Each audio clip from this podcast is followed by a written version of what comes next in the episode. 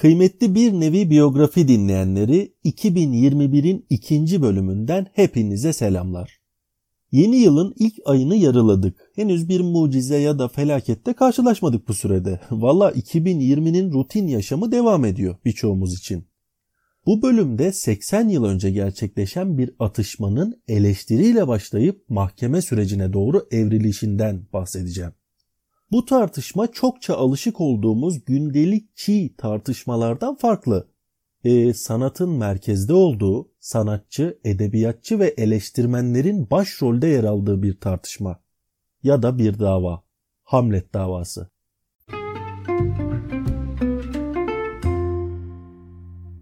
Tartışmanın isminden de anlayacağınız üzere meselenin kaynağı İngiliz edebiyatının ünlü trajedi yazarlarından William Shakespeare'in yazdığı Hamlet oyunu.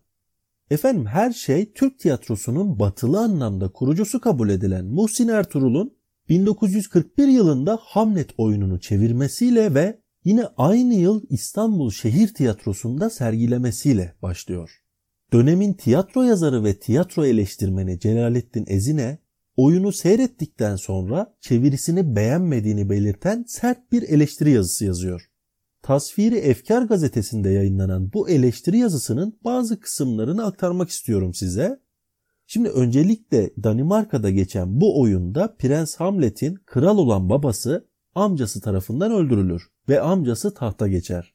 Hamlet'in amcasından nasıl intikam aldığını anlatan bu oyunun İstanbul Şehir Tiyatrosu'ndaki sergilenişini izleyen Celalettin Ezine bakalım neler söylemiş.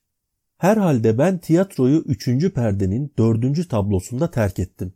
Çünkü Hamlet daha 5. perdeye gelmeden katledilmişti. Bir naaş seyredilemezdi.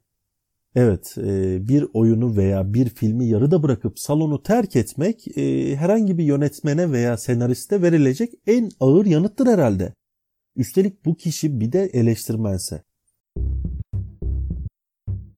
Celalettin Ezine Hamlet'le ilgili eleştirisinin sonunda daha oyunun temsilinden iki hafta önce ilanları okurken yaptığı bir şakanın sonradan gerçek olmasından duyduğu hayal kırıklığı ve üzüntüyü şöyle anlatacaktır.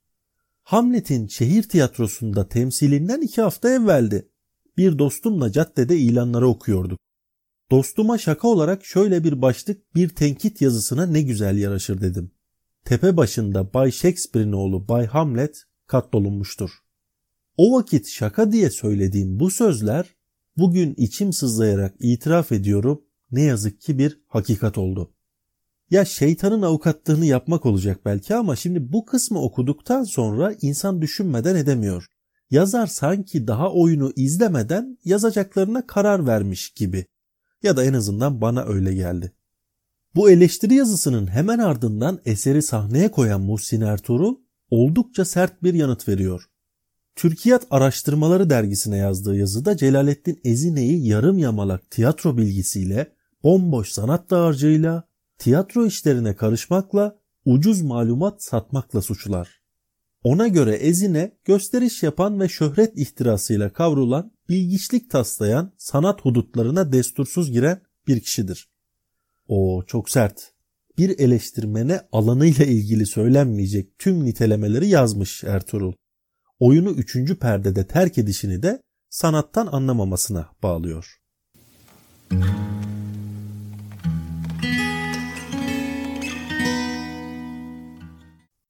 İki taraf arasındaki sert kavganın devam ettiği bu günlerde ünlü bir edebiyatçı da tartışmaya dahil oluyor. Shakespeare'in Hamlet'inin son perdede öldüğünü ama Muhsin Ertuğrul'un Hamlet'inin bu kadar bile dayanamadığını söyleyerek safını belli eden bu kişi Celalettin Ezine'nin yanında saf tutan bu edebiyatçımız Peyami Safa'dır. Safa oyunun çevirisini eleştirmekle kalmıyor. Danimarka prensi Hamlet'i canlandıran oyuncu için kendisini temsil eden tahta yapılı aktörün hışır sesiyle konuşmaya başlar başlamaz piyesin bütün şahısları birdenbire ölür sözlerini sarf ediyor. Safa'ya göre buradaki oyunda ilk perdeden son perdeye kadar seyredilen şey Hamlet'ten ziyade babasının katilini arayan bir kaçığın intikam sevdasını canlandıran meraklı bir zabıta davasıdır. Muhsin Ertuğrul Hamlet'ine yönelik eleştirilere karşı sert tutumunu devam ettirir. Peyami Safa'ya yanıt olarak şunları söylüyor. 1941 Modern Jurnali'nin eleştirileri üzerine hemen rejisör kovulmalı. Yerine heyet reisi olarak Peyami Safa, yardımcılığına da Celalettin Ezine geçirilmeli. Onların idaresindeki yönetimde Shakespeare gibi kötü yazarların Hamlet gibi berbat eserleri yerine Cingöz Recai oynamalıdır. Muhsin Ertuğrul'un son derece zeki bir insan olduğu satırlarından belli. Muhsin Ertuğrul'un her seferinde küfür gibi cevaplar verdiğini savunan Safa, Ertuğrul'un üslubu son derece seviyesizdir der ve ekler. Artık yeter. Bu adam ve onun elinde bu müessese çoktan iflas etmiştir. Türkiye'de tiyatroyla meşgul insan yalnız o değil. Tiyatrodan anlayan insan o hiç değildir. Tartışmalar iyice alevlendi tabii. Taraflar süreci mahkemeye taşıdılar. Bu sanat kavgasına bir ara bulucu lazımdı. Olaya yeni yeni müdahil olan birkaç yazar arasından e, Halit Fahri Ozansoy bu ara buluculuk rolünü üstlenme girişiminde bulundu. Tiyatro alemimizdeki hadise Muhsine ve Celalettin Ezine'ye açık mektup başlığıyla bir yazı yayınlayarak barışmalarını önerdi. Çünkü ona göre ikisi de aynı derecede haksızdı. Zira ikisinin de bu adi dedikodular, tezyifler, tahkirler üstünde yapacak daha ciddi işleri ve hizmetleri vardı. Bu iki fikir adamının mahkeme kapısından dönmelerinin daha doğru ve mantıklı olacağını da belirten Ozan Soy, iki tarafa da seslenerek haksızlıklarınızı ve çirkin sözlerinizi geri alın ve barışın dostlarım diyerek sözlerini noktaladı.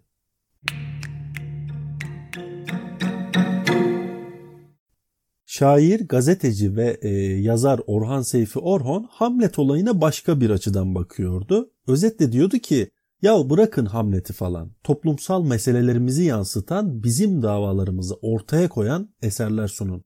Asıl üzerinde durmamız gereken meseleler bunlar. Deyip fikirlerini bu şekilde beyan etti ve geri çekildi. Peki Necip Fazıl Kısakürek durur mu? O da birkaç fikir beyan ediyor hemen. Necip Fazıl Orhan Seyfi Orhon'un aksine rejisörün eser seçimini beğeniyor. Ama Hamlet rolünün içinin doldurulması gerektiğini söylüyor. Bir nevi Peyami Safa ile aynı fikirde diyebiliriz. Zira o da e, Hamlet'in oynanışını zayıf bulmuştu. E, bir takım kişilerin arabuluculuk girişiminde bulunmasına rağmen olay tatlıya bağlanamadı. Ezine'nin mahkemeye başvurması üzerine yargılama süreci başlamıştı artık. Muhsin Ertuğrul, Celalettin Ezine ve Peyami Safa başta olmak üzere birçok isim mahkemelik oldu o dönemde. Mahkeme heyeti yazıların hakaret içeriği taşıyıp taşımadığını belirlemek için bilirkişilere ihtiyaç duydu. Yargılama süreci basın tarafından dikkatle takip edildi. Basın içinde bundan daha güzel malzeme olamaz zaten. Çok normal. Tarihe baktığımızda edebiyatçılar ve yazarlar arasında birçok kalem kavgası meydana geldi. Bunu zaten biraz incelediğimizde falan karşımıza bir sürü işte yazar atışmaları, fikir tartışmaları vesaire çıkıyor. E bunlar çoğunlukla fikirsel ve ideolojik tartışmalardı. Bazen de fikirlerin dışına çıkılıp e, kişisel hesaplaşmalar da yapıldı elbette. Fakat Türk tiyatrosunda bir eser yüzünden çıkıp böylesine genişleyen bir kavgaya çok rastlanmadı. Basınla birlikte kamuoyunun ilgisi de büyüktü bu olaya. Aslında bu olayın olumlu etki yaratan bir tarafı da vardı. Tartışmalardan ve mahkeme sürecinden sonra şehir tiyatroları ve ülkemizdeki tiyatronun sorunları enine boyuna tartışılmaya başlandı. Evet, mahkeme süreci yaklaşık 9 ay sürdü. Sonuç? Sonuç kısmını da size bırakıyorum hadi.